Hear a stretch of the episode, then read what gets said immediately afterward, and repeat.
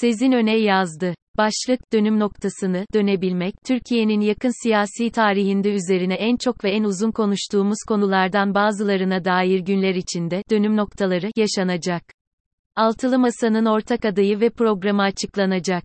Gerçekten de Altılı Masa ve tüm Türkiye muhalefeti için bir dönüm noktasına doğru ilerliyoruz. Dostacı söyler, misali, altılı masanın ve tüm liderlerin, partilerin, yaptıklarını ve yapmadıklarını eleştirenler arasında yer aldım.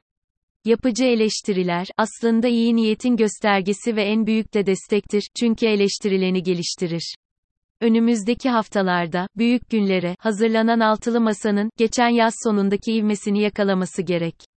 5 ay öncesine gidelim, 21 Ağustos 2022 değin, 6 aylık süre zarfında 6 kez buluşarak ilk tur görüşmelerini tamamlayan 6 parti, sonbahara girerken çok güzel bir ivme yakalamış gözüküyordu. Sonra araya 42 günlük bir ara girdi, 7. toplantıları, 2 Ekim 2022'de gerçekleşti. Zaten 12 Şubat'tan itibaren ayda ortalama bir kez toplanan altılı masanın, Ağustos-Ekim'de arayı hafif de açması belki başlı başına bir mesele değildi. Sorun daha ziyade, altılı masanın bileşenlerinin kendi gündemlerine dalmaları ve beraberlik tablosundan geri adım atar gözükmeleriydi. Hakikaten bir geri adım atma olmasa da tam beraber vites yükseltilecek dönüm noktasında herkesin kendi yoluna sapması boşluk yarattı.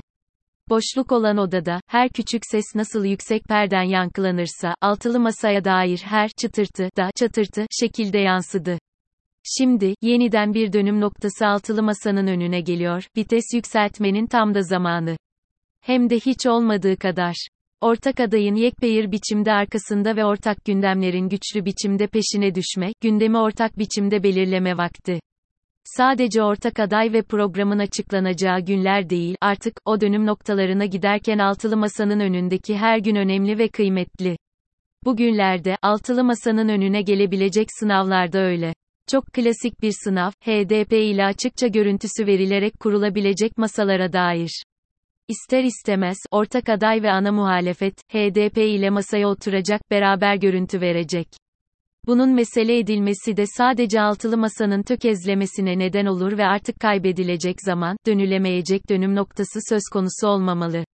Sıklıkla atıf yaptığımız Macaristan'ın Nisan 2022 seçimlerine giden süreçte, muhalefet tarafından yapılan en kritik hatalardan biri, oranın altılı masasının ortak adayı belli olduktan sonra vitesin düşürülmesi, adayın arkasından güçlü bir rüzgar estirilememesi olmuştu.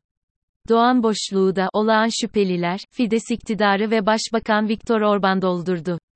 Türkiye'de, Macaristan'ınkinden çok daha olağanüstü şartlarda bir iktidar değişimi yaşanacak.